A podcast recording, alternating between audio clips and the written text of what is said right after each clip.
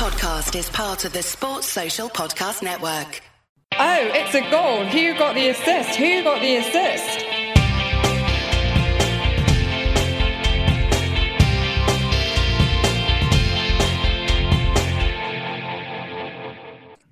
Hello, You have Sam. to wittily Oh, con- oh, sorry, Doug. say, what is this? Go home. Go away. I was I was going to wittily contrive some humor for the intro again, you know, Oh, before go you start then. talking again. Stuff like this is why Brexit happened, Anthony. All right, let's go. Hello. So Anthony said at the end of the last pod that this episode would be picking over the wreckage of Game Week 3. And wow, was he ever correct. One hell of a wild ride culminated in tonight's 3 1 Liverpool victory over Arsenal, which left many managers seething in an unreal outpouring of emotion, which we saw across social media. So, this week, as advertised, we will be picking over the said wreckage and trying to make some sense of the madness. One man, however, who did benefit a bit from the madness, as you'll hear um, in the game reviews, is Nick. You're right, mate? Hey Tom, my benefactor this game week was was party man Jamie Vardy, the man who defies statistics, sticks his middle finger up to people who talk about non-pen XG and all of that, and, and bangs in a hat trick. Still, it felt like a little bit of a one-man party considering the wreckage of everyone else's game weeks. Uh, yeah, just to say who we are. Course, we are who got the assist, and you know that already.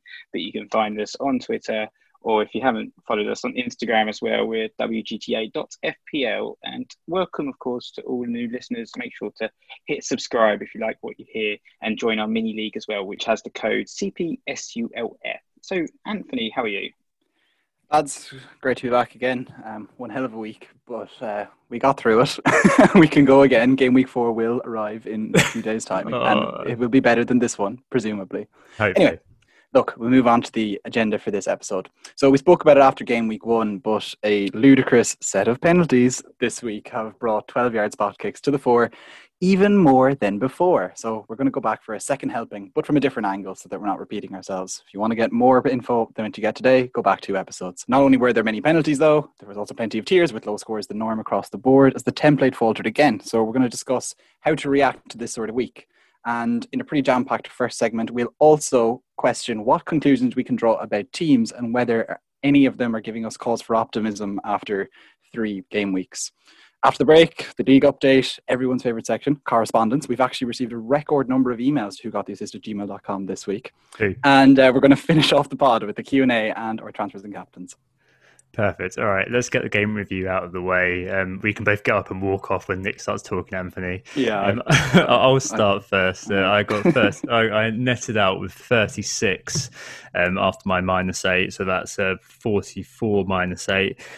I'm actually not too annoyed about it. I know that people might look at it and kind of think, "Oh, you know, that was that was a terrible decision." Blah blah blah. Actually, no. I think my team's in good shape going forward, and crucially, because it was such a bad week for everybody, I feel like I've effectively hidden that sort of uh, mini course correction within the context of uh, quite a poor one for for everybody on math. Stars for me. McCarthy got the clean sheet finally. Uh, Luke Ayling, Mo Salah, and uh, Trent tonight got assists. I think Trent's on free bonus as we speak, and Richarlison was unveiled as the Everton pen taker. But you know, apart from that, De Bruyne, a spectacular blank Blanca City uh, imploded, and the hilarious sort of moment of the game week where Raul Jimenez uh, deflected in a Thomas Soucek uh, header. Soucek actually benched him this week for Anguissa uh, from uh, Fulham, so I can make Zamboni references. Um, but yeah, so Soucek's on the bench for six points, and Jimenez came in as part of that minus eight. The other one coming in was KDB. So Jimenez got an own goal um, and got zero. Uh, just to round things off, which is absolutely ridiculous. I'm, I'm down to 1.4 or whatever, 1.5 million. But at the end of the day, my team's looking very good for next week. Um, maybe some, I could, I could look at Martial and think I'd get rid of him, but I think I'm probably going to leave it. I've successfully hidden the minus eight. No, it wasn't a good week. I'm not going to try to qualify it and uh, insult all of your intelligences. How do you do, Anthony? So that's a pretty optimistic take from you, Tom. Even though I got 46 points gross, 42 net, I'm not feeling as optimistic as you are. I kind of look the the Werner captaincy didn't work out, and that felt very bad at the time. But watching De Bruyne get two points, Aubameyang, who I'd sold, get two points, Salah only getting five, softened that blow to some extent. I guess the the more annoying thing is that I had taken a hit late in the week after the Gabriel Jesus news came out to bring in Phil Foden for Thomas Soucek, who actually got an attacking return, which would have been very helpful in my team. and Phil Foden obviously got nothing. So Cadham, Penalty Wilson, and Richarlison getting eight points each was helpful. Salah's assist and the Alexander Arnold uh, points as well kind of hauled me along with his assist and three bonus, in spite of getting a yellow card, pretty much proving vital to me on the route to getting 42. Uh, Ramsdale as well got four points, which could have been 11 points if he wasn't so rudely robbed of his clean sheet quite late on by Patrick Bamford. So I feel I'm going to wildcard soon. The plan was always to do it after game week four as we went into the international break, and I, I think I'll hold on long enough. The problem is that a lot of the players who I would have been selling to avoid price drops, they've already dropped now, the likes of Matt Doherty, for example. So I don't feel the same need to get on with it as I maybe would have done otherwise. So I'll hang on, do my best, but overall, not too happy with the way things have gone. But at the same time, since everyone has done poorly, it's not the worst in the world. 1.4 mil ish overall rank. Yeah, a good week to have a bad game week, but one man who hasn't had a bad game week, and we're about to storm off in in a flouncing fashion, isn't it? How how did you do? Wait, sorry. Look, bye, bye. I'll see you later, guys. Yeah, no, I, I, got six. I got uh, 63 points this week. Um, did take a minus four, so it's, it's 59 net. Um, uh, so, what are you even here for, Nick? Jeez. So yeah, it was, it, was, it was, a bad bad start. Captain fail at the beginning. Timo Werner got me two times two, so that was a bit of a dodgy start. But you know the defence did pretty well. McCarthy got a clean sheet in goal. Luke Ayling um, got Ayling got seven points. Lucas Digne picked up six. Uh, Trent's got three bonus, so he got seven in, in midfield, Podence, who I brought in on the minus four, joined that wagon. That didn't work out because he was injured. Um, didn't play, so I ended up having Mitchell come off the bench for one point. But um, and also brought in De Bruyne, who got two points, so that that wasn't great either. But Salah got an assist, and Soucek also returned, which was very nice. And of course, the main man, the man who brought all my points, most of my points, was uh, Jamie Vardy, 17 points up front, the uh, the party man himself. So overall, kind of recovered a little bit compared to like the shocker that I had in game week two, kind of a little bit back on track. So that, that's pleasing to see. And I guess it's um, you know, for those that are depressed about this particular game week, it only takes another game week and all of a sudden you're, you're back on top again. So don't, don't panic too much. Oh yeah, well done, Nick. I think as, as you said in the very first pod, there was a reason why you had Jamie Vardy, and it's absolutely proved. Five goals, point two five, I think it is NPXG. Uh, absolutely brilliant. Goals are goals, as we've said many times. Right, moving on to the market forces then. Uh, the movers and shakers this week. What's going on? How's the market initially reacted to what we've seen? zero price rises yesterday, but 18 players dropping in value shows that there's not really any standout picks because of the sporadic form of, of many of the FPL assets right now. But there's a few forwards that have caught the eye of many managers. So Calvert Lewin, he's currently the most transferred in forward right now, 317,000 transfers in for him. Of course, he has five goals now in, in three games. So great start for him, great start for Everton in general, who have um, looked really good so far this season. Lots of managers jumping on that wagon. He's now risen to, um, he's 7.4 million. He's probably going to rise again in the next couple of days as well. So a lot of people jumping on him. It's also Vardy, 163,000 uh, transfers in. He is yellow flagged at the moment because he did um, have a bit of a groin injury near the end of the game. So that's perhaps um, preventing a few more from jumping on him. But West Ham and Aston Villa are home up next. Both of those teams just had amazing game. They both just absolutely annihilated their opponents, didn't they? And the other forwards, fourth most transferred in player is um, Patrick Bamford. So we keep saying when when is when is this run of goals going to stop for Bamford? You know, he's defying the statistics, but maybe he isn't. Who knows? He could be the next Vardy, the next Danny Ings. He's got three goals and two assists to his name in three fixtures so far, and lots of managers jumping on him as well. 150,000 transfers in now, 22.1% owned and 5.7 million. Yeah, it's it's quite crazy actually looking at the DCL numbers. Like he's um, the second most transferred in player in any position is over basically half of has about half as many transfers in as him. So it's it's pretty substantial how far ahead he is. And I guess the the yin to his yang is Timo Werner being sold by 350-ish k managers. Um, that's the second consecutive time that he's been in the uh, topping the list for transfers out for attackers. And he actually has bigger sales now on Monday night at recording than he did by Tuesday of last week, showing just how annoyed people are by him blanking against West, Brom. Tony Martial is second in this, and that's the second time he's been in this feature, featured here uh, consecutively as well as one of the most transferred out forwards, along with Raul Jimenez. Otherwise, in terms of defenders, Castagne, he's the third most transferred in player right now, 160,000 transfers in to Leicester's fixtures, as I said, turning a little bit of a corner on paper at least. And he's already got three assists and, and one goal to his name as well. So people loving the attacking defender there. Looks like um, our good friend Matt Doherty is the one that's making way for him for many a team. He's the fourth most transferred out player right now um, and the highest defender for transfers out with 67,000 transfers out. And finally, in the midfielders, so Son, he, he, had a hamstring injury, unfortunately. He's the most transferred out player right now. 400,000 transfers out for him. In terms of the midfielders, few catching the eye, no one really sticking out. Um, James Rodriguez blanked this week, but he's the most transferred midfielder with 157,000 transfers in. Uh, Zaha, another player that also blanked, also being transferred in. He's got 130,000 transfers in at time of recording. A few striking things there, actually. Matt Doherty, it's the third consecutive week he's been the most transferred out defender. Um, Son was by far the most transferred in player last week, and now he's going to be probably by far the most transferred out player this week. And yeah, it is just that James Rodriguez, I guess, in spite of blanking coming along there, is the most uh, transferred in midfielder. Shows, I guess, along with the uh, Dominic Calvert Lewin popularity, that really people are buying into Everton and almost no other team um, in terms of performances so far this year. Certainly, but it sounds like the hokey cokey really is in the forwards at the moment, which kind of makes sense, doesn't it, of how things have gone. Cool, right, let's move on to the main sort of talking point this week. So, as uh, Anthony mentioned in the kickoff, there's kind of three things we'll be looking at, uh, which is kind of pen updates, pens revisited, how to react to a bad game week, and finally, is anyone any good? Basically. Um, but this all comes under the overarching umbrella of the key question: How do we make sense of the madness? So obviously, it's been quite a tough start to the season, and you know, maybe the tale of Son Heung-min being the most sold player, then the most bought player, then the most sold player encapsulates that very, very nicely. In terms of making sense of the madness first, I mean, we did get there first with the penalties, luckily, did that in game week one. And I wryly remarked then, God, we don't do this again. We might have to have a look at it though, I think. Just give an update. The state of the nation, the state of the Pen Nation, Fantasy Penalty League, to coin an original phrase, uh, to see where we are. Um, and basically, where we are is that there's been 20 penalties in 28 games. Um, that's 0.71 penalties per game. Extrapolated for the 480 games this season, that's 269.8 penalties. Unfeasible, but still absolutely mad. Um, the rate that we're seeing them. Um, for context, last season, 20 penalties were uh, conceded by the time we got to game week 11. Uh, so it's game week three this year, game week 11 last year.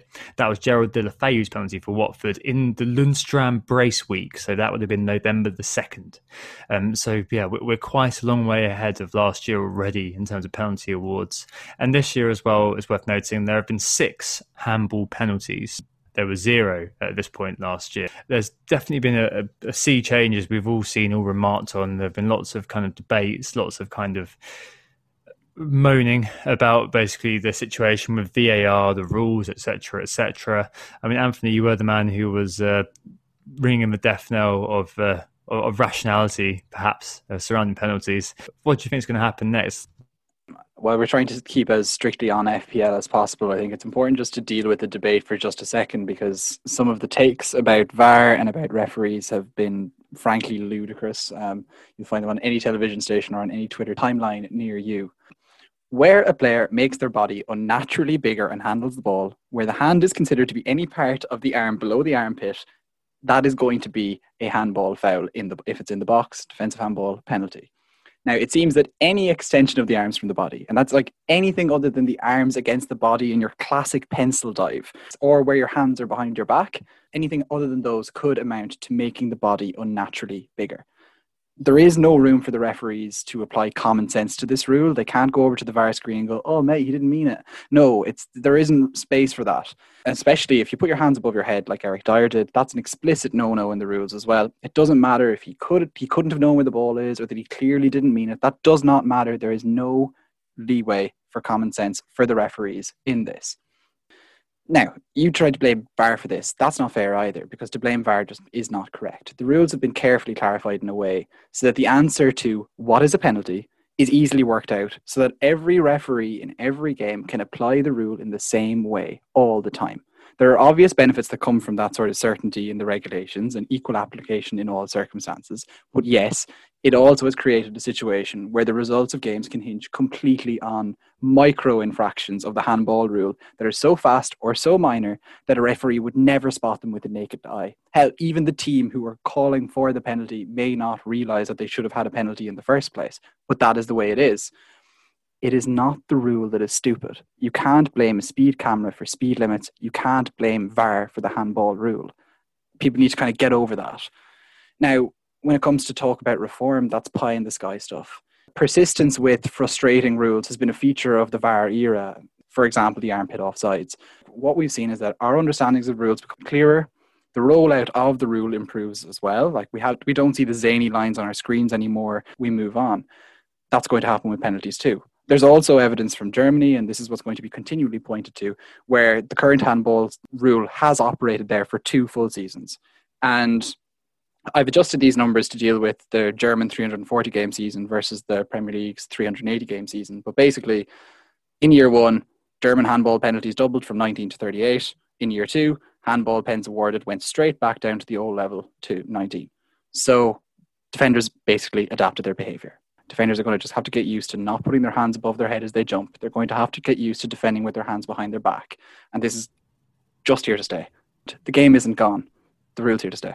I did comment after, I think it was a Joel Ward one, that there's maybe if you were a, a cynical manager, you may kind of be charging your players just to aim for the hand in the area. But as you say, the rules are here to stay. But and Tom, I, I played I've played field hockey for years, and a feature of field hockey is that if you hit the ball against someone's foot, you get a foul. If it's in the D, you get a thing called a short corner. And the fact of the matter is, that's just how the game is played. I don't think football is going to go that way because you can actually put your hands behind your back. You can't.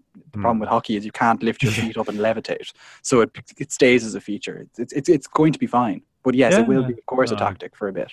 I, I think it's probably just it is magnified, isn't it, by social media and people love to jump on the bandwagon especially if it's a bandwagon of outrage and a bandwagon of change. And i'm not going to go into this because that's not what we're here to talk about but i, I broadly agree with you there.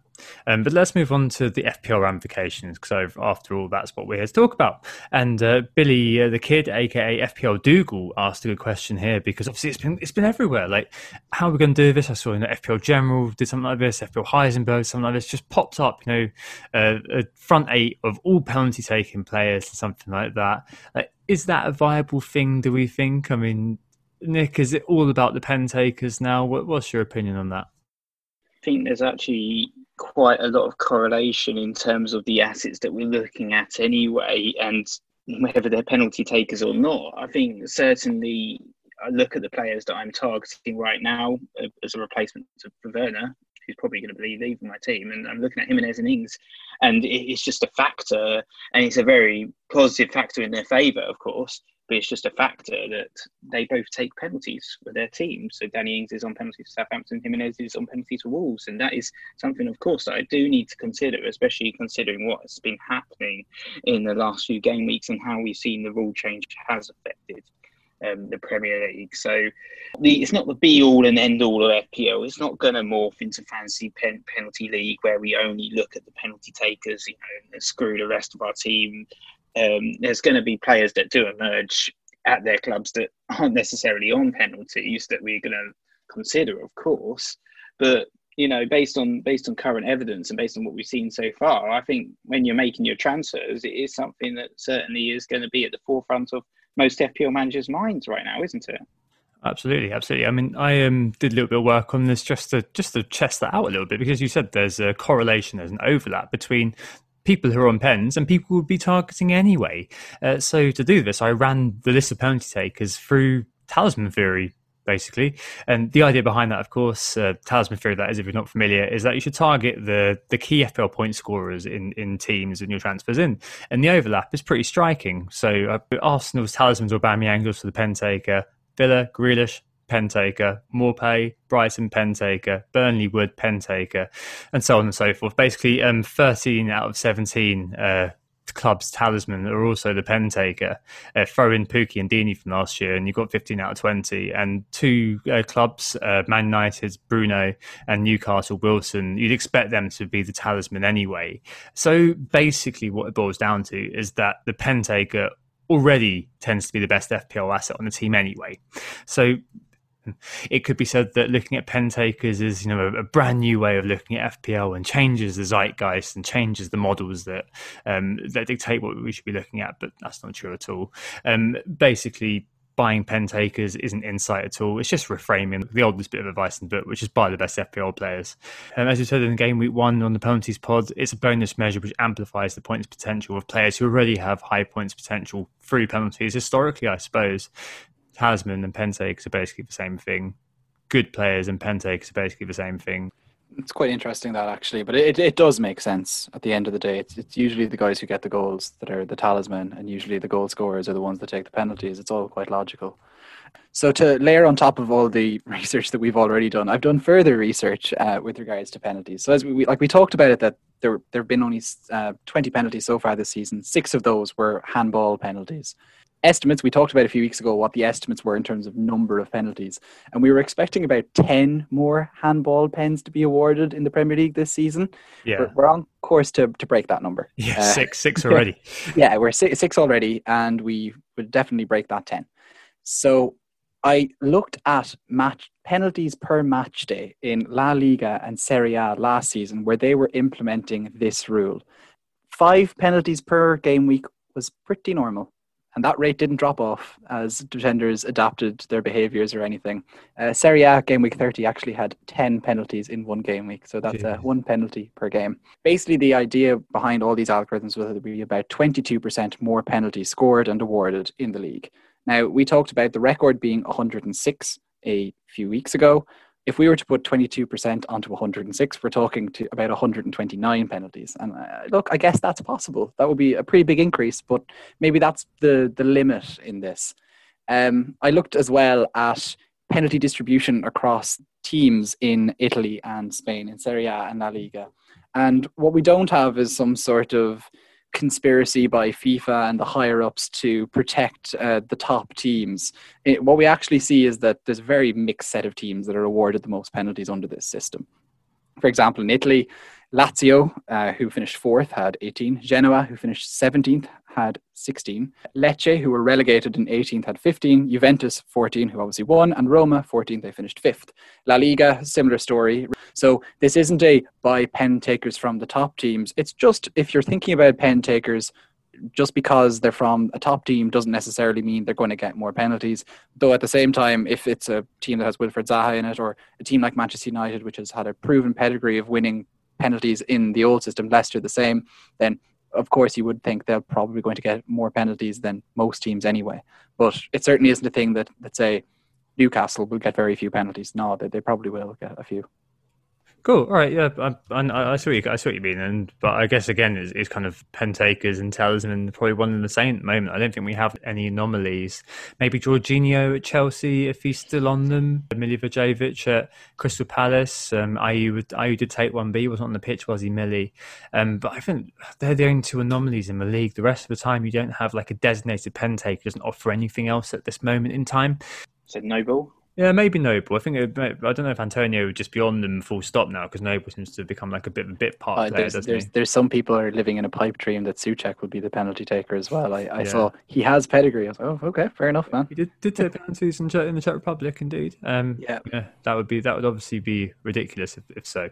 But anyway, I think the key outtake, um, hopefully this last time we talk about penalties, lol, um, is that penalty takers and penalties are here to stay as a factor in the Premier League. And I suspect that as the season rolls on, if the rate is sustained as Anthony has suggested from other leagues, it may well be, and we're just going to have to get used to it. And maybe we'll see these sort of uh, melodramatic outrages decrease and decline over time a little bit, at least just it will, it will hopefully change next time PGMO or next time FIFA can have a look at it. But at the moment, it just looks like it's going to be how it's going to be. Right, let's take a break there and then move on to the second part of the first section, just to let that all sink in. Reacting to a bad week. Who got the assist? Who got the assist? Right, so we're back, and to continue our uh, "How Do We Make Sense of the Madness" podcast, we've had lick of penalties. Pentakers here to stay. Get used to weird, VARy pen handball rule stuff.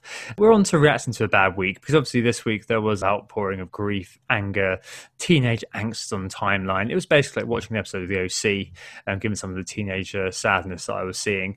Um, but yeah, I mean, how do we react to a bad game week is probably a good one to talk about here. Daniel Mackey has asked, how do we recognise a good team that's had a bad week and a bad team in general? It's probably a good point to start here, I think, just because I, I, think there's a lot of people kind of saying, oh, my team's actually terrible. You know, I've scored 20 points, 30 points. I think the reality is, if you're listening to this, you, you won't be making bad decisions, really. You won't be making obvious errors like choosing defensive midfielders, putting Kante on your team or something. The majority of the time, I suspect you will just have a good team that's had a bad week. Uh, what do you guys reckon to that as a starter? I'd agree with that exactly. When I read the question, I kind of phrased it in terms of actual football teams as opposed to your to your FPL team, but it kind of worked quite well with the fixture set that we saw this game week anyway. For instance, you, you might have Manchester City assets in your team, and they obviously got thrashed 5 2. Doesn't suddenly turn Kevin De Bruyne into a, a bad player or a bad FPL pick. Same with Raheem Sterling. And you can say exactly the same for the Wolves team, who you know, was a freak result essentially, losing 4 0 to, to West Ham. But it it doesn't suddenly mean that Jimenez is going to be someone you've got to get rid of straight away because he's got Fulham at home up next. And, and same with the Wolves defence as well. They all got zero points, didn't they? But you keep some faith in them, and they're probably going to return hopefully for you next week. So doesn't suddenly make Wolves a bad team. We've been watching a couple of years now, and they, have been brilliant in the Premier League, haven't they? And uh, however, on the other side of the fence, you know, we are noticing a few trends. Fulham conceding three again tonight. You know, this is not a statistical anomaly. This this is evidence that they are a bad team. They're probably going to struggle all season, and um, with that in mind, with your Wolves players, continue to own them and, and certainly target Fulham for next week. I would say the Wolves result was an anomaly, and I think just given that it's Fulham up next, if they had a, a, bad set of fixtures coming up, I might be saying something totally different. But when it's Fulham coming up, who are definitely worse than Wolves, I, I think there's no reason not to keep the faith. I think another maybe conclusion you can draw is that Sheffield United are going to struggle to score goals this season. They're just really lacking in that department, and Liverpool are still good. They've been consistently tipping away as well. So there there are a few things that you can definitely look at in the league and not get too concerned about. And within your own side, I think provided there weren't injuries or something cataclysmic happening to your squad, you shouldn't really feel too much differently about them after a bad week. It's it's easy to panic. Like a lot of people pulled their wild cards this week and still ended up with 30 or 40 points. That's all right. That's all right. It was a really weird week. Basically nobody's captain scored any points as well and captains do pretty much help the average up by 10 points or 20 points a lot of the time anyway. So hang on, it'll be okay, and just keep watching. just given our experience, we've all finished a lot of seasons, and Nick and I have certainly been doing this podcast for the fourth year, and obviously, Anthony, you were you were dotting around before you came on board full time. Like I'm writing here for a year longer, I think. Yeah, I mean, do you guys think our experience, or at least the time that we spent on doing this, or, or being part of the FPL experience, as it were, has has changed how we feel bad game weeks, do, do, we still feel kind of the anger, the angst as strongly as some still evidently do? So I, I don't think I do. How do you guys take having a, a not great week? So, so I thought I'd grown completely insulated to it over time. I think there was a stage where I kind of was uh, attached some sort of importance to making sure I was able to, you know, be like, oh, another good week for you know your favorite FPL correspondent, and then that definitely died away during my first season on Twitter, which was a colossally poor season from me. That was the Leicester season, so 2015-16. And after that, I, I just kind of disassociated my emotions further from FPL.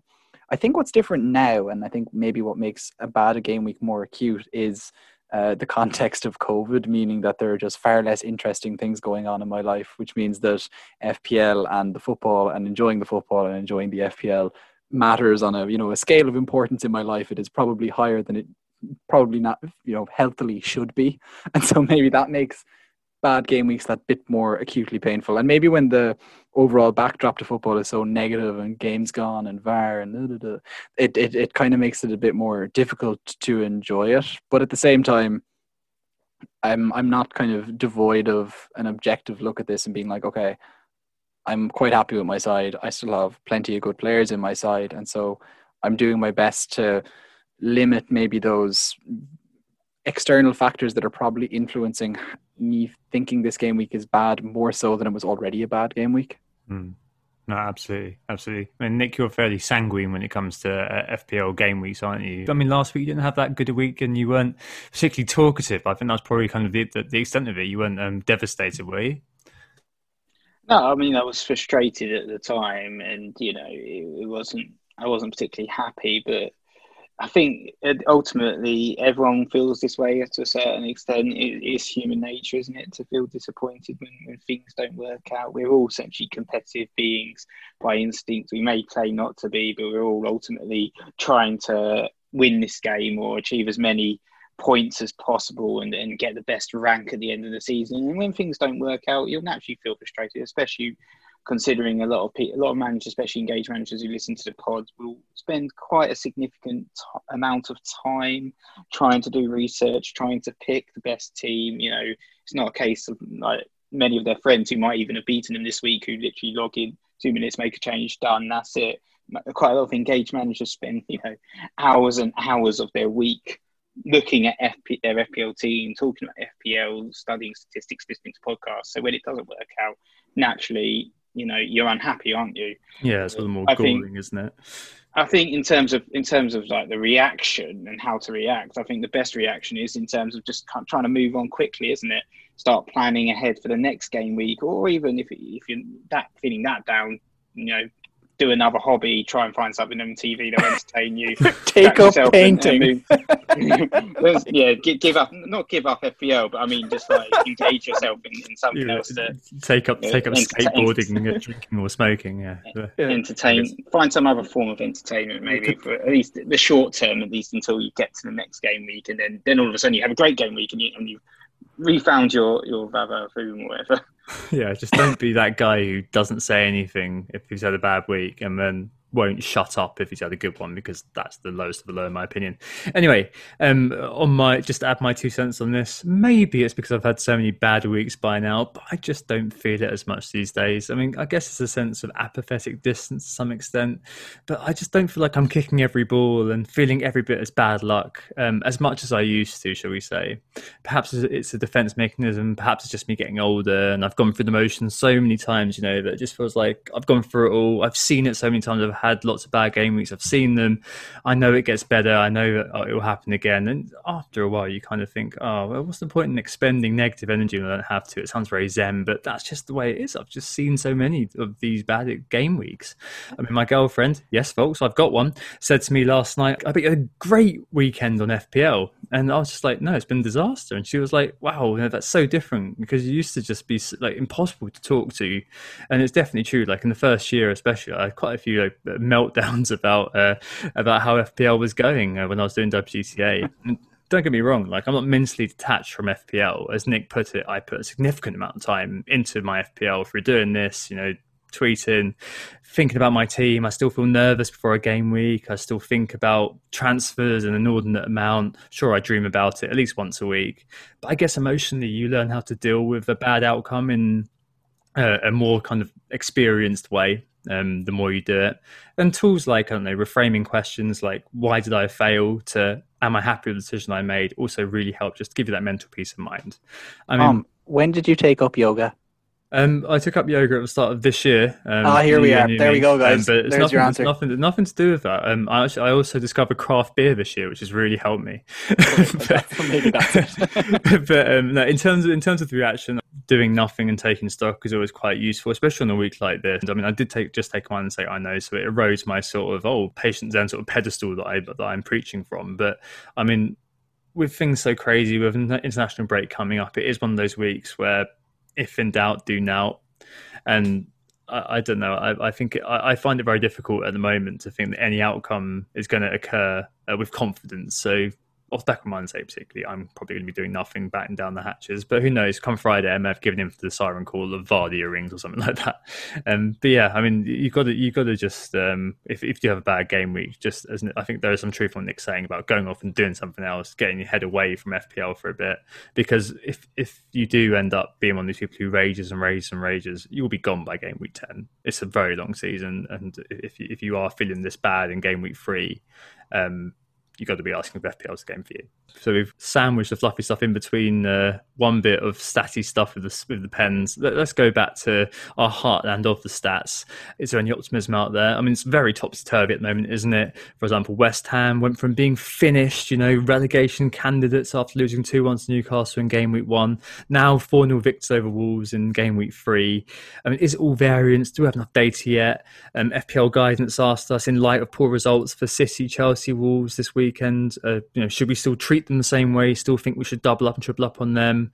Um, I mean, Nick, you mentioned earlier on that you know these players, these teams aren't going to stop being good teams and good picks overnight, and I think that's probably true. I mean, is there anybody that you've picked up or any stats that you can mention that help answer this question? We've only had three game weeks. Every single game week, it feels like there's a new player trending, or one player will have an excellent game week and then all of a sudden drop off the cliff the next next game we've seen it with like Son Heung-min, for instance, um, and you know Bruno Fernandes, for instance, as well had a great game week this week, even if he didn't have a great performance. But in terms of the the teams, there's there's a couple of teams certainly that have caught my eye. Um, I mean, one that I'm not going to labour on too much is Liverpool, who obviously They've looked um, fantastic going forwards. and I've just looked at sort of the latest numbers in terms of the goal attempts after this game week, and they're 17 ahead of any other team for, for goal attempts. They're nine ahead of any other team for shots inside the box, for instance. Um, you know, so those sort of stats are, are proving that Liverpool once again are going to be fantastic offensively, even if um, they've looked slightly defensively suspect so far. But it doesn't matter in terms of those defenders that we all own because they're getting the attacking returns as well. Otherwise, I think the more exciting team, perhaps the one that perhaps caught us a little bit more by surprise this season is, is Everton. And, you know, since I've played FPL, Everton have essentially personified underperformance, haven't they? They've always been a team that we've brought in one of these characters in you know, like so Sigurdsson or Walcott or someone, and they've inevitably done absolutely nothing, and we've got rid of them a few weeks later. But this season, it, it does feel like there's a there's a little bit of a change with Everton. They, they really, really have had a good start. I think obviously they've got a world class manager in Ancelotti, which is probably doing them massive favours. But they've also signed a, a huge name in, in James Rodriguez, which certainly we've seen that in terms of an extra dimension performances. So so far they're four for goal attempts, 42. Um, interestingly enough, apart from Aston Villa, who some you know freakishly haven't conceded a goal yet. They've got the second best defence as well. Surprisingly, they've only conceded three goals, but you know that just shows how many teams have um, struggled defensively this season. It seems like it's all about the forwards, all about the penalty takers, not about the defenders, because so many teams have been conceding goals this season. So I think with Everton and Liverpool, they're certainly the teams that caught my eye. But as I said, too early kind of to do too much statistical analysis very early for the stats because there's, there's some teams that really throwing some weird anomalies right now. For instance, West Ham and Brighton, they're joint second. They were top before the Liverpool game, but they're joint second for goal attempts with 44 so far. West Ham supposedly meant to be a, a team in disarray, but the amount of crosses and chances that their defenders are creating for the likes of Soucek and Antonio, they're just, you know, storming the, the statistics at the moment, aren't they? And, and it's a bit of a surprise, really, that looking at the data, it's going to be quite difficult to gain anything from it. Pretty much as as Nick has been saying, and uh, no matter I think which way you pull the numbers, Everton are going to look good from an attacking perspective. Liverpool still look just fine. Spurs are actually ticking along quite well in terms of stuff like shots in the box, and Harry Kane in particular is. Uh, West Ham are actually oddly doing quite well on shots in the box as a statistic as well, but take that as you will. Uh, Leicester, for example, their numbers look quite good, but if you consider that they had five pens, you can, you know, take away the numbers and then it doesn't look quite as nice because three games is such a small amount of games that five shots in the box makes up a pretty big portion of any team's shots in the box. Like, for example, Liverpool have about 35. The data isn't quite in yet because we're so recording just after the game. Uh, like attack wise as well, you can also see that the likes of Man United are just not getting in the box enough. They've, um, in terms of shots in the box per game, they're mid-table at best. City, it's actually the same thing, and Burnley as well. I've adjusted because, of course, they've only, they've played less than other teams, and they're just not that impressive. But the eye test told you that already, so the data isn't giving you any sort of deeper insight into any of that. No, I agree. I think broadly, no, we don't have enough data yet, and I feel like we should almost let the madness be a bit. Uh, watch the storm and accept our lack of ability to affect things too much. Um, I mean, you've got teams finding their feet, new personnel too. As you've both noted, you know, Everton, Liverpool broadly look good. Fulham look bad. West Brom can't defend. Uh, one thing that we are missing perhaps is a Burnley, Sheffield United, or Wolves in terms of you know defensive solidity. Um, no Tarkowski for Burnley. Looks like he's trying to force a move of a very, very kind of mysterious toe injury. He's refusing to let them have a look at. Um, Sheffield United, Jack O'Connell has has a knee injury and he's out for a long time. And uh, Wolves uh, obviously look very bad versus West Ham. I think they're really feeling that Johnny injury as much as they're feeling a, a Matt D's departure. Uh, really interesting watching that West Ham game and Tim Spiers in the, in the Athletic back this up as well. That the Wolves fullbacks just weren't sinking well and Boly and almost and definitely uh, game week one hero Saïss were just totally exposed. There's a fab image in the Athletic article on this uh, of how Fornals and, and Antonio had so much space uh, down the flanks to get into because the Wolves back three was so narrow and the fullbacks just bombed on. It's, it's very it's something that we didn't really see last season outside of the project restart in terms of there being a in, indisciplined Wolves team. So you expect that to improve, but basically it feels like it takes a little while just to get the feel of the season, which is why the first three pods for us this is a very statistical or stats minded podcast normally. Insight driven by data is our sort of tagline. Uh, but the first three pods tend to be a bit talkier from us because we haven't quite got the stats yet to kind of go into those sort of heartlands. But we will for next week, I think. Game week four, that's four weeks. That's that's enough to start kind of going on with.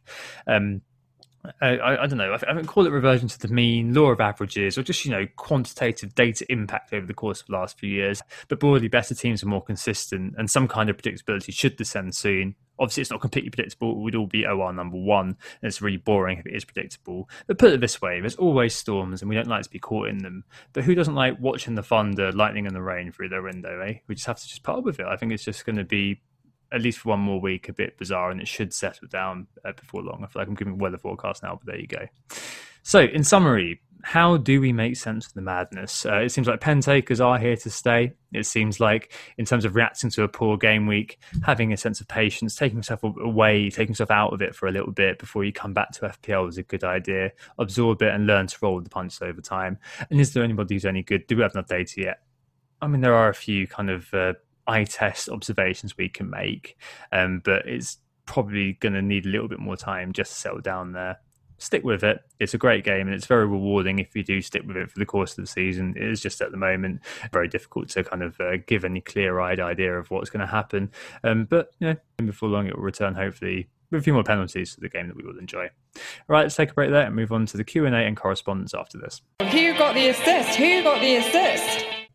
So we're back, and it's time to catch up with the Who Got the Assist mini league.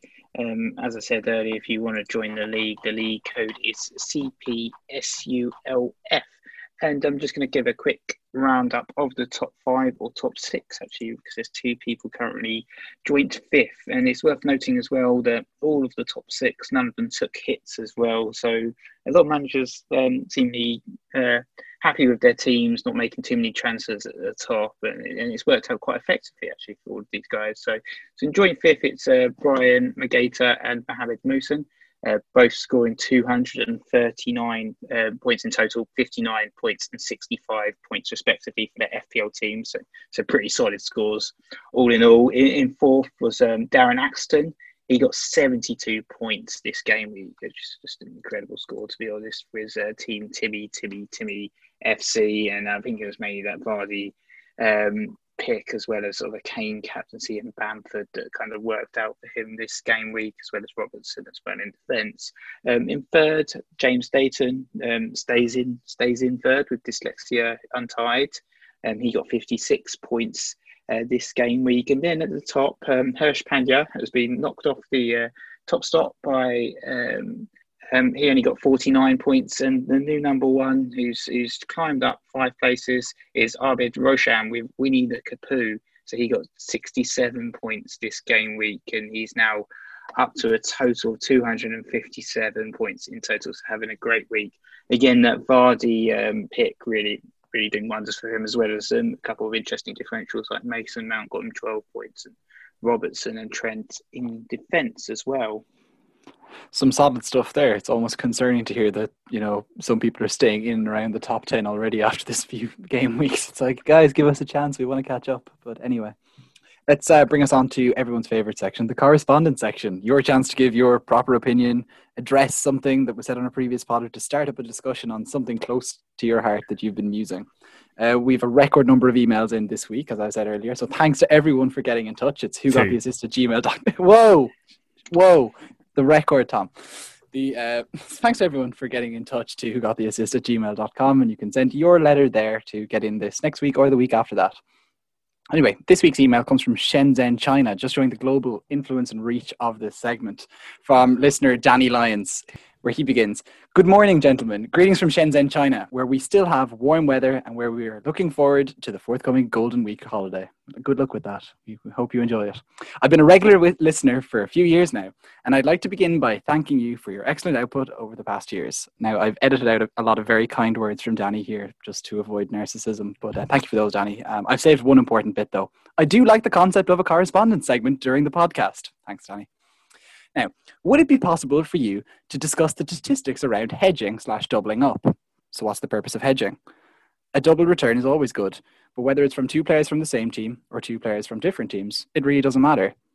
The only reason I can think against hedging is that it may take up more space than when you were looking to include multiple players from a successful team.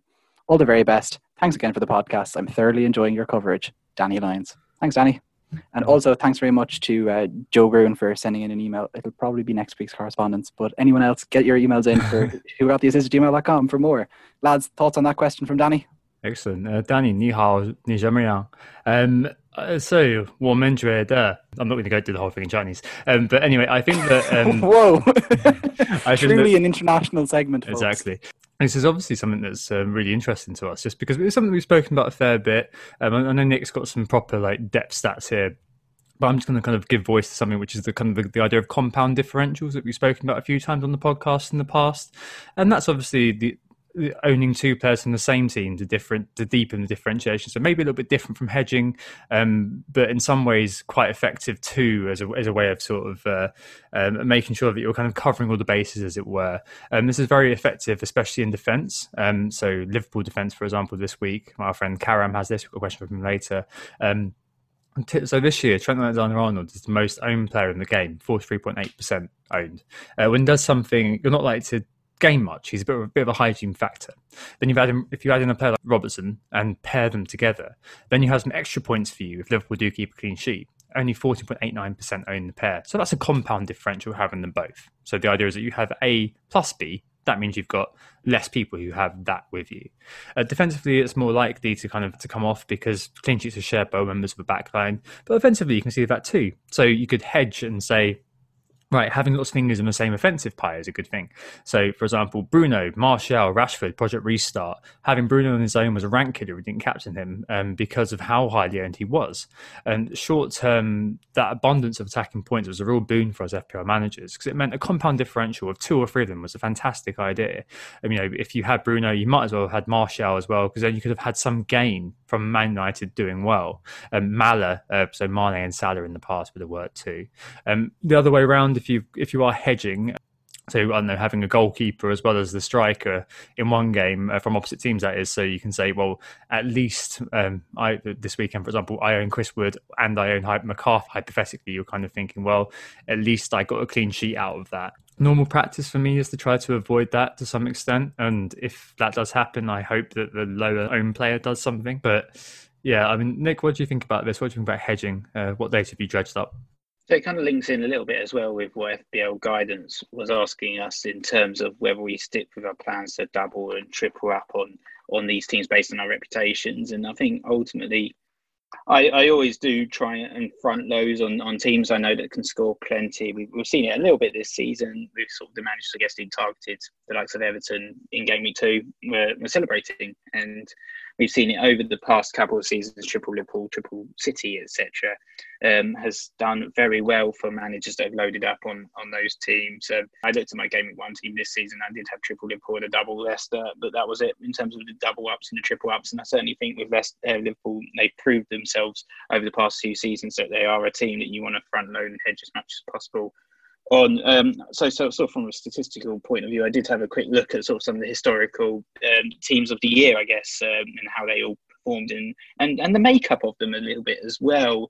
There were some really interesting cases, I think. So, for instance, the 16-17 season, it was made up of four Chelsea players and three Spurs players. So, if you spent the entire season tripled up on Chelsea and Spurs, you'd have really done well that season. It was sort of the year of sort of Alli Eriksen and Kane all doing well, and then you got 15-16 as well, another interesting case. So that was the year of Leicester, Arsenal, and Spurs when they dominated. So if you had a team of Mahrez, Vardy, Fuchs, Ozil, Bellerin, Cech, and Eriksen, Kane, and Alderweireld, you'd have done exceptionally well and beaten me essentially if you captained one of those guys, um, just based on those players alone, which you know was obviously a particularly bad year for me that year, but just shows the power of just finding those right teams and, and tripling up on them. And I did actually have a look a little bit in terms of defence. So obviously last season we know that liverpool defenders they were the three top scoring defenders. That was the case the year before.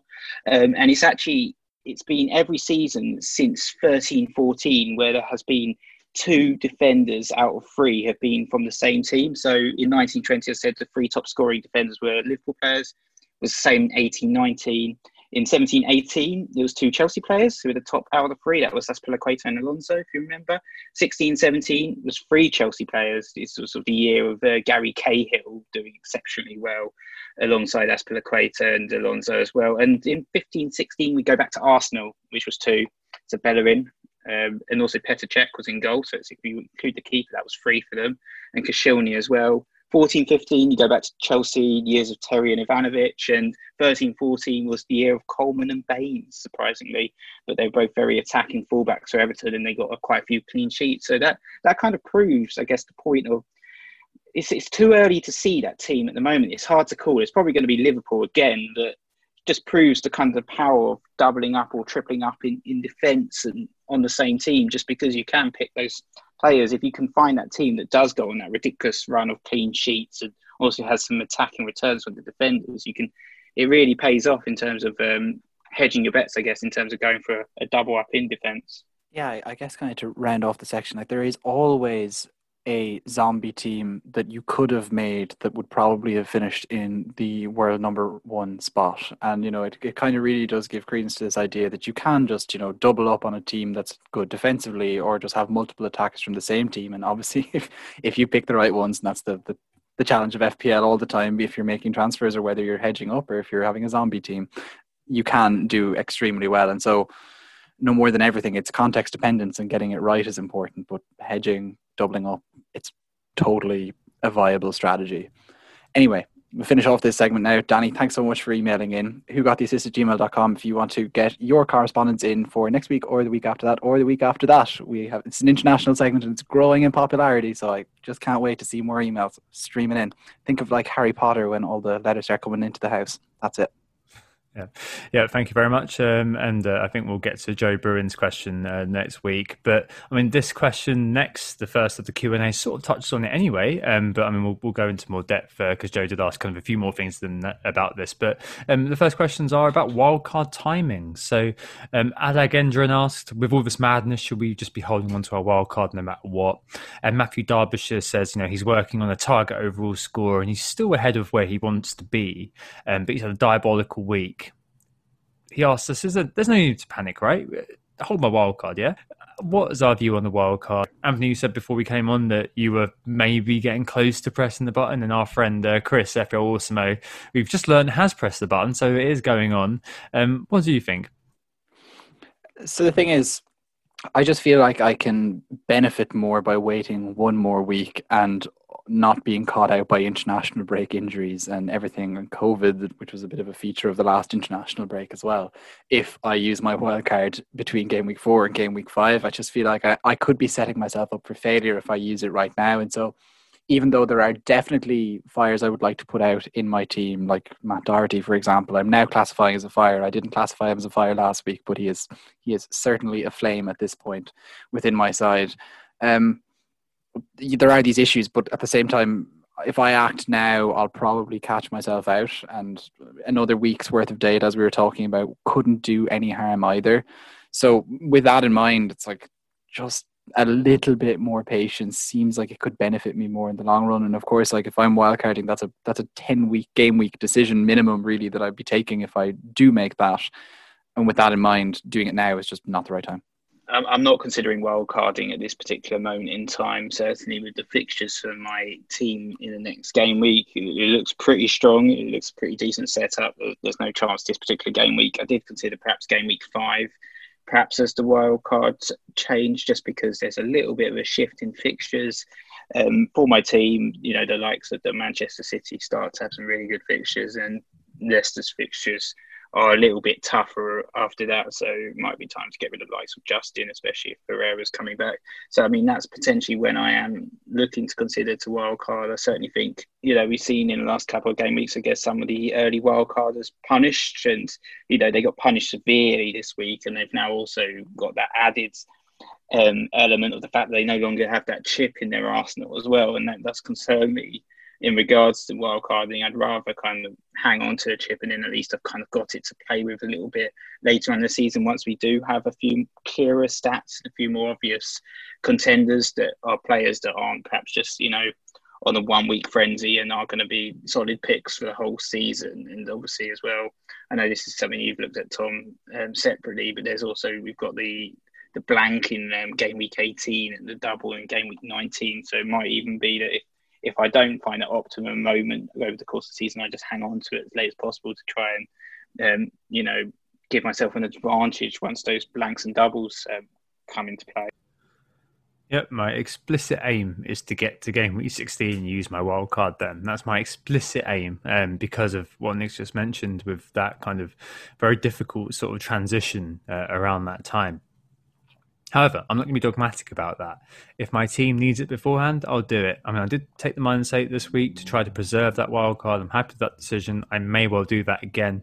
Um, but when I'm looking at, I think we said last week it's kind of a minus 12. That's the sort of time I will start looking at wild carding. I haven't got that many fires at the moment. In fact, I've probably got not very many. Or not, I can kind of figure out like a Martial with uh, two free transfers over the international break. I prefer to get to game week 16 100k having used my wild card, need to take hits rather than being in game week 16, 1 million, having held on to my wild card through thick and thin.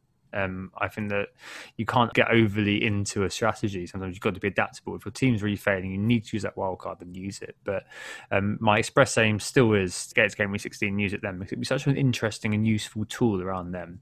But I completely understand why, you know, uh, Anthony, you go around game week four, or, you know, uh, sounds like Nick's more aligned with me, but you know, whenever you use it, I'm sure you use it for a reason. You're not going to just be pulling it uh, willy nilly, are you?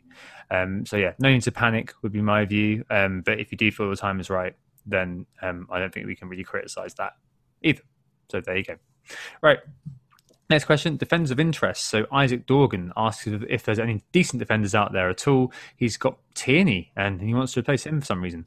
And uh, Dabby Peace mentions Castagne, who we mentioned earlier on, as looking perfect for that sort of role. Uh, what do we think? Are there any defenders who are looking of interest, uh, given the amount of goals that are going in uh, beyond kind of the usual TA and Robertson? I think Castagne is actually quite a decent shout, isn't he? Yeah, I think Castagne, he, he has had an excellent start to his Leicester career and he's been seriously involved in those attacks, hasn't he? But I was actually surprised to see that he'd only created three chances so and he's had three assists. So it, it, seems like his sort of attacking output in terms of the underlying stats looks a little bit unsustainable considering what he's produced so far.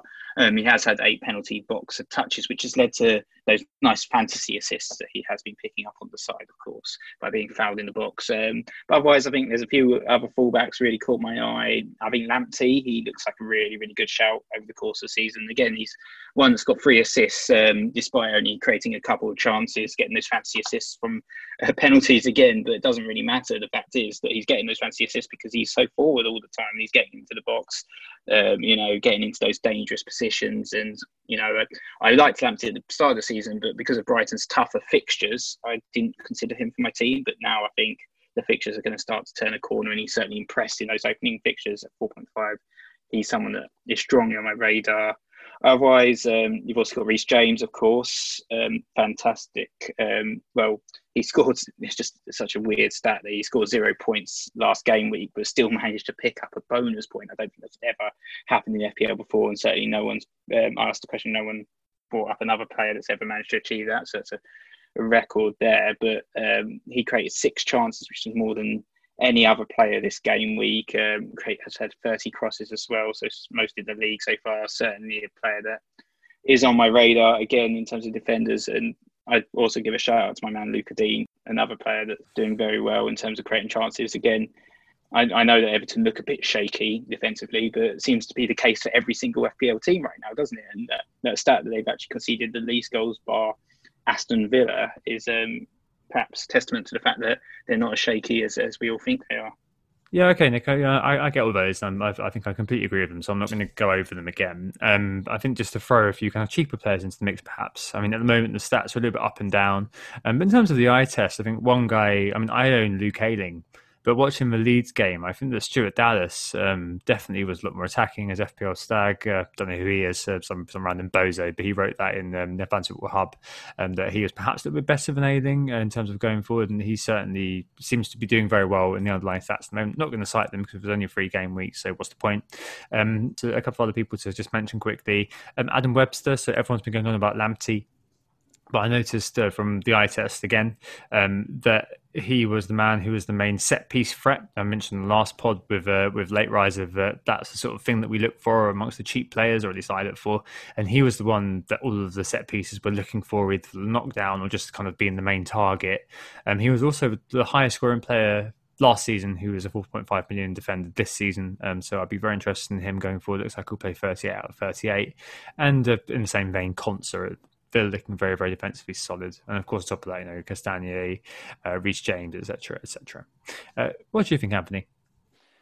Honestly, you guys have pulled out all the interesting players, and I think what's most interesting to me about the defenders is the fact that pretty much already, in terms of defensive solidity, you couldn't say Liverpool are bad, and in terms of attacking returns and attacking prowess and attacking underlying stats, uh, the the three big names, Van Dijk, Robertson, and Trent Alexander-Arnold, are already starting to you know stick out from the pack to some extent, and so I guess it shows that the Liverpool double up in defence isn't necessarily as it isn't necessarily dead whatsoever. And I think if you were wildcarding this week, or certainly when I'm wildcarding, presumably in a week's time, I think it will definitely be something that's I wouldn't be ruling out doing just purely because they're just going to return those points all the way through the season. I think it, it leads into really another question that we've had from Radiohead Tim on value weighting. What his question really gets at is just what is value. And the fact of the matter is is that like there aren't very many attackers who are let's say six mil and over or who are going to be outscored by any of the forwards over the season patrick bamford included who has had a brilliant start to his time in the premier league with leeds. But the fact of the matter is, is that is what he's doing sustainable it's it's questionable at least. And what we do know is that the likes of Robertson and TAA have that long term pedigree that you could kind of rely on. That if you were building a wildcard team, that as I said earlier, you're looking at 10 weeks into the future, you can put them in there and you'll know that they're going to probably return you your points. They'll get a few clean sheets along the way and you'll probably be smiling at the end. Whereas with Bamford, you might be buckling yourself up for a bit of frustration. Certainly, I think that answered that question pretty well, actually. So let's move on to uh, Sonny's time up. Um, Karam Tizer, who asked I thought on Son replacements because obviously Son um, looks like he got, got, he got hooked at half time. Uh, looks like he's uh, got an injury according to Mourinho, and obviously a lot of people have been selling him. Uh, we've got some indication from market forces, don't we, Nick, where people are going? But I mean, if you own Son, what would you be doing? No real sort of standout pick is there in terms of the replacements right now, especially around that price point. It's a bit of an awkward price point, 9.1 million. So you'd probably be looking to downgrade. I think certainly if you've got a little bit of excess cash in the bank, uh, Bruno would be someone that would be perhaps on the radar. But I think for me, perhaps the main person I'd probably suggest is it's a little bit of a, a sort of a left field pick, maybe, maybe not. But I'd, I'd, I'd actually quite consider Riyad Mahrez at Manchester City. I think um, you know he's eight point four, so he's a similar price point. With Sterling, uh, uh, not Sterling, sorry, with Aguero and Jesus both injured, yeah, Mahrez is, is probably going to start week in week out at least for the next few. So I think you know, and he did pretty well as well in that opening game. His first game of the season against Leicester, where he picked up a goal and assist. So I think certainly he will um, he'll be in Pep's plans and uh, could easily get you some decent returns. So he's perhaps the main one. I think the other two we saw them in the market forces. A quick shout would probably be Zaha and um, and James Rodriguez, perhaps as, as two other picks. But Mahrez would probably be the one that I would suggest. Yeah, I, th- I think Nick's really kind of captured the the overall state of things there. I think Trossard just as a, an interesting differential you could throw in as well. Um, hit the post I don't know how many times at the weekend, and is just always seems to be quite good on the underlying stats. Does get the returns, and is only six million, so you could save up funds for elsewhere. I guess on the, the the topic of Spurs, and maybe just to throw it in, is that I think Harry Kane is kind of a bit of a sleeper option there that people aren't looking at because he's only scored once. And like the fact of the matter is, he's a penalty taker, but we haven't necessarily seen him profit from that status like the likes of Jamie Vardy have so far. But he's actually third for non-pen xG in the league behind Calvert Lewin, of course, and Lacazette, which is a bit more of a lull, I guess. So I think if you were getting out of Spurs um, in the form of Son, I think you should definitely be looking to get Kane in just to not so much to cover yourself, but more because he's almost their main only attacking outlet um, in the current circumstances until at least Gareth Bale returns from injury. Yeah, yeah, uh, maybe. I I think if it is just a straight swap, though, um, I'm not sure I'd be going to Lucas Moura or something like that. Um, no, no, it's it's it's it's go to Kane. Don't bother with the rest of them in the middle. Yeah, yeah, yeah that makes sense. Makes sense. No, I agree with I agree with those recommendations. Um, I think the only one I want to throw in here is maybe Harvey Barnes, um, just because they've got two pretty good games against double clarets uh, coming up. West Ham. Uh, West Ham Aston Villa, isn't it? And um, you know he's statting fairly well. And the only time I use stats here, I suppose. So he's uh, had uh, the third most shots most shots on target, the second most shots in the box, and his XG is about sixth. So he started the season pretty damn well. Uh, if you don't own Bar- Vardy as well, he could be a really nice sort of Riker pick, um, a foil to him. Um, it looks like sort of uh, those points are coming at the very least. He's a fifth as well on Fantasy Football Hub's expected points stat. Um, so he'd be one that I'd be interested in at least um, in, in the midfield. That is. And if you're a fan of serious Schadenfreude and believe in it, then uh, Bruno Fernandes, 10.5 million, coming up against Spurs next. Penalty taker, just to annoy Mr. Jose Mourinho. Wouldn't be surprised if we yeah, just saw. scored a penalty, scored a penalty in the restart. Don't forget, it was the first game back. He scored a penalty. Yes, yeah, and it, it would be pretty funny to find uh, Bruno Fernandes nailing a penalty just to drive Mourinho crazy, and it could happen. It could yeah, very well happen. It will happen indeed. I remember that I removed him on my free hit and uh, he scored a penalty, and I was very, very. I wasn't upset at all. It just, I was like, oh, that's what was going to happen. Right, okay. You, next, you were doing the yoga at that point, or on the craft beer at that stage? I think I was on the beer rather than doing yoga. Right, okay. Next question: um, Werner slash Martial replacements. So Andrew Helmstetter and FPL O'Heary ask, what are we doing with Martial and or Werner. Um, so they've noted that um, I own Martial and Nick uh, owns Werner. Anthony, do you own either?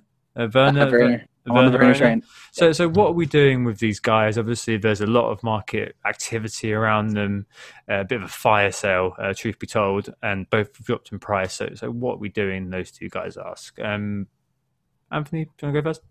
Yeah, sure. Um, I guess I've already outlined the allure of Kane, and so if you haven't got Harry Kane on your side, there's easy, easy straight swap there at 10.5 mil. Just find a little bit more bank and find a million out of nowhere, guys. Yeah, just find find a little bit more bank and off you go with a pretty good striker there in Harry Kane. Um, of course, coming up against United next, whose defense hasn't exactly been all that impressive so far.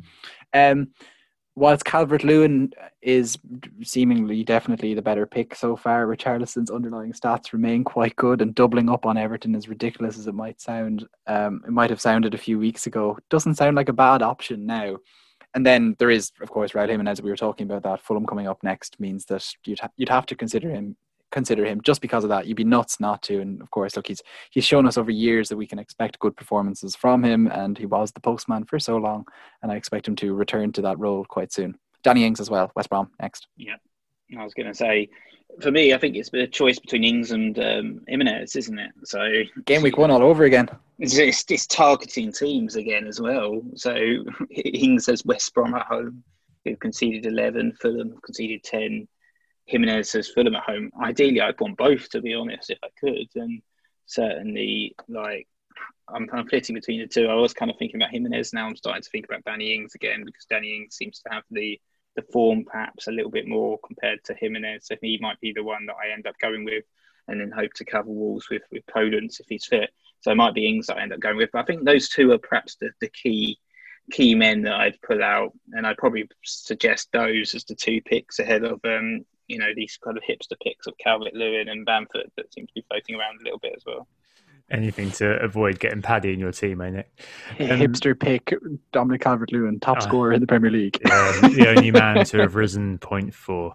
Um, yeah, okay. So um, on this one, then, guys, I've I was looking at it actually. I own Martial, and these guys own Werner, and I, I was looking at it on um, I think it was on Saturday night. He was about to drop, and um, I, I had the I even got as far as the confirm screen, uh, Martial to Ings, and I had a few beers. I had a few beers, you know. Um, but for some reason, this sort of lucidity came over me that it was probably better to have two free transfers at the end during international break when everything goes all COVID mad than to do a mid game week transfer for the sake of 0.1. So I left it. He's now down to 0.8.9. I feel like the sunk cost fallacy has kicked in I feel like, well, I've lost that money now. I'm never going to recover that. So I might as well just keep going and roll the transfer. Yeah, all right. This week I'm absolutely petrified of Mr. Ings against West Brom. And I'm also fairly petrified that Vardy's going to start a streak. Um, but the thing is, and there's, there's that Kane fella, but you know he, he plays in defensive midfield, right? Um, but I mean, the thing is, is that I think it's better to have free, two free transfers to enable me to do like a real wholesale change after the international break with all that information. Um, and I, I think that at the moment I'm going to be leaving Martial in just because he he's the kind of guy who can go from one week being totally not asked to the next week being uh, the superstar who gets a brace out of nowhere. Um, so I'm going to be hoping that's true and leaving it for the time being. But yeah, I mean, I can understand people are selling. I can understand why you guys are both uh, potentially looking at selling Werner. I wouldn't be surprised when it comes to transfers and captains. Um, if you've turned around and gone, yeah, I've got rid of him already, especially for Jimenez, who I already own. If you don't own an Everton striker, and Richarlison or um, DCL, I understand that. Probably worth doing, but I already own Richarlison. But yeah, me owning Jimenez probably means that you guys are both buying in Jimenez. I already have him, so that's quite ni- quite nice for me that I can then roll the transfer. Whereas you guys over the international break will not be able to roll the transfer. So swings. I'll be using my wild card. Oh yeah, true. but I'll have my wild card in in situ. You know, a swings at roundabouts, as they say. And the final thing, a matter of time. FPL Dempsey asks, are we finding the fixtures across the weekend adds to our enjoyment of FPL or causes unnecessary decision fatigue or overthinking as things happen? Um, so I think this is actually quite an interesting question because I mean I'm in a few DM groups. Um, I obviously um, I watch FPL Twitter and obviously we've got our little kind of Slack that we keep alluding to, and it's really interesting. Not so much on our Slack, but on FPL Twitter and on the FPL DM groups to just see the the the wind shaking Bastions And- of logic, I'm oh, sure. Oh, absolutely. The the weather vane just moves from side to side throughout the game week. You know, you have everybody on one player during the game week. This other guy scores and suddenly they're all on that player, and they completely ignore the first kind of thing. It is absolutely fascinating to see how it changes. It really is, and um, I think that it is probably a product of the fact that we're seeing these fixtures in a staggered formation, and each game gets its own sort of individual sense of uh, analysis and evaluation, which you don't quite get when all the games are together at the 3 p.m. Um, and to that extent, I do think it causes at least a sense of decision fatigue and overthinking because the amount of 180s I've seen, be it in a group chat or be it on a Twitter account saying I've you know I'm definitely doing this and then kind of four hours later tweeting oh yeah no I've done this now um it, times that number I've seen I'm not blaming anybody. It, it does happen. It's just a fact of life you put your opinion out there. Nothing wrong with it. I've done it many a time. Um but it is incredible really and I think it is kind of the, the product of the spread of the fixtures on the weekend. Um the fact is that I don't look at my um as a as a rule I don't look at my rank during the week and I I, I do obviously look at my points, but I, I just don't look at my rank, or, or if I don't look at it, I don't really kind of take it to heart because it doesn't matter. And at the end of the end is what counts. And at the end is when you start kind of making, for me at least, decisions or conclusions around what I've seen. There's no point in the first game week going, I really want that guy. My God, he scored. And then by the second game, you're like, oh, this guy's also scored. I don't. I, maybe I want him. Um, having a running commentary, yeah, fair enough. It makes sense, but it's just not for me. It's not, it's, I'm more of the school of if I've got nothing constructive to say, I'm going to say nothing until I've got something constructive to say. Um, what do you guys think about this? Has the rolling fixtures uh, changed uh, and impacted your decision fatigue slash overthinking? ultimately it, it has like extended our sort of weekends a little bit in terms of the football because it's not the case that oh, okay you know you've got a bunch of games going on at 3 p.m on a saturday you might have a couple of live games on a sunday and you know a couple of other live games perhaps on the Saturday, and, that, and that's basically it. Right now, it's kind of like you know the, the games start at midday, and, and you know they're they're going on until sort of nine o'clock at night, and uh, and you know it's over the course of three days, and you've got all these live games, and it is kind of it's quite wearing, and it does kind of you know you see a lot of people stressing out, saying you know I've had a terrible game week, when in fact they've only actually had four of their assets play so far, and it's just because someone that they don't own has, has gone and scored a hat trick or, or something along those lines. And you know, I'm guilty of it as well. When I was having my breakdown over Dominic Calvert-Lewin and the Everton assets at the beginning of game week two, which ended up being a very bad game week for me. But you know, um, I think ultimately it does it does add to the enjoyment, of course. You know, because everyone's having lots of fun watching football and getting lots of fun. But then you know, I think it does kind of again, you know, Dempsey's got it right, it does also it does both basically. It does cause enjoyment, but does also create a little bit of decision fatigue as well, and overthinking and over analysis perhaps. Yeah, maybe just to kind of add on to it, like uh, there is an element for me that and, and I, I do know that I've we've had one zoomed out talking about our conversation about FPL already, and I kind of took a very negative view on like the world around us and everything, the context within which the games are happening, and I think that definitely affects what's going on as much as the fact that the fixtures are spread out, but it does lead to a football fatigue, but also a football discourse fatigue. Like this weekend, especially, just the drawn out crescendo about penalties genuinely just drove me off Twitter for most of Sunday because I just couldn't bear to watch it anymore. And I would say as well that there are a lot more tepid takes coming out of people during games, and Tom's alluded to this a bit, but some of these can be extremely daft based on the wide array of eye tests, some from more practiced eyes than others. And I think it it means that if you were using just Twitter and opinion as a way to kind of gauge warmth towards a player or something, it's it's much harder to do that. And maybe uh, maybe this kind of lends a an insight into me placing too much weight on just the overall like feeling in the community towards a player and whether I should be you know considering them extra extra hard and like I'm not taking this from the point of view of I don't want to miss out, but it's more just like I have to make sure that I'm not going to miss out because I'm blocking out some player because of whatever stats I've looked at that these people are taking some other conclusion about. Um, so, so it's like, does it add to my FPL enjoyment? Yes and no. Like, there's absolutely so much more to get from it because I feel like I can.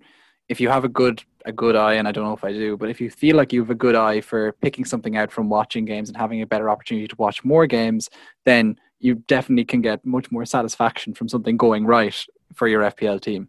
Whereas there are, of course, still so much just unnecessary information kind of being plugged into the mind that it can cause a fatigue over time.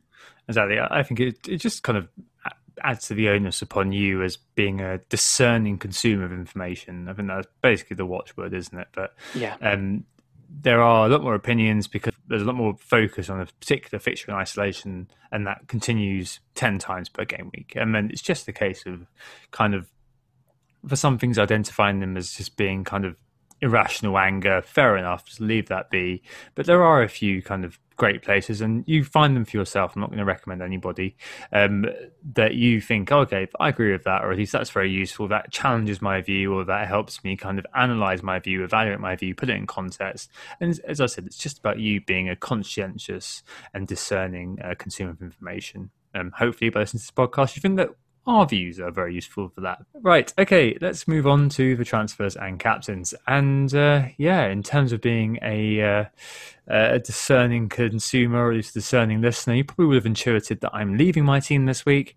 Um, the only thing that I'm going to be kind of uh, weighing up is whether I captain Jimenez against Fulham or whether I captain De Bruyne against Leeds. I think both games are going to be a bit mad. Obviously, Jimenez is not particularly noted for being explosive. Um, but I mean, if he's going to score his uh, multi uh, multi return week of the season, it's probably going to be going to be at Fulham, isn't it? But that Man City Leeds Bielsa versus Guardiola, Padawan versus Master could be an absolute explosion of goals. It could be easily a five four or something like that. So you probably back KDB to be involved. I don't know yet. Jimenez feels like a, a nine pointer at least is is is just guaranteed. So maybe I'll be looking at that. And Christ knows by the fact of how mad the season has been, I wouldn't be shocked if Leeds Man City was nil nil. So there you go. Right, what have you guys uh, done with Werner then, uh, Anthony? I've done nothing so far, but I'm I'm kind of weighing up that Ings Jimenez uh, one of the two, and that's probably all that's going to happen from me. It'll be either Ings or Jimenez in for Werner. Although I do wonder if just the way the season has gone, maybe going back to that idea that if, is this the week that by selling Werner he goes off and gets a brace against Crystal Palace, who haven't been you know all that interest, like all that uh, brilliant in defence, uh, in spite of having I guess a, a victory against United. I wouldn't necessarily rule out the chance of Werner suddenly finding the net there. Um, that's it. Uh, De Bruyne captain against Leeds seems like the simple option. If I brought in Ings, I think I would be considering him. I don't think I'd captain Jimenez if I brought him in. Yeah, I think for me, as I said, it's the same scenario, same Werner. I haven't done any moves yet. I've actually got a couple of yellow flags in the team in Podence and Vardy, so I'm probably just going to hopefully hear that those guys are fit and raring to go, and then I'll, I'll make a move. So it's probably going to be Werner out for Ings or Jimenez. Not sure which at the moment. I did actually have the armband on Salah, but I'm starting to rethink that a little bit, considering Aston Villa haven't conceded yet and seem to be ridiculously defensive, so defensively solid so far. So I might have to consider that um, captaincy and maybe I put it on De Bruyne or maybe even one of the guys that comes into the team, Ings and Jimenez, something I don't really like doing. You bringing in the player and giving them the armband straight away, but might consider it. So very much up in the air in terms of my captain. Haven't picked for certain, and my transfer stood up in the air as well. So inconclusive. Just to say who we are, of course, we are Who Got the Assist. Thanks very much, guys, for listening. If you're a new listener and enjoyed the pod, make sure to hit that subscribe button and give us a review on iTunes if you enjoyed it as well. Really appreciate a five star review. Yeah, Rue would be absolutely brilliant. If you want to join the mini league, if you're not in it already, the code is CPSULF. We'll be back next week when hopefully things will be an awful lot better. And we will also have a correspondence section then. So get your correspondence into who got the assist at gmail.com. yep, uh, thanks very much. Uh, we hope we assisted make sense of the madness. Good luck in game week four. Hopefully, it will be better for everybody, um, ourselves included, and speak to you next week, hopefully in a more jubilant fashion. Goodbye. See ya. Oh, it's a goal. Who got the assist? Who got the assist?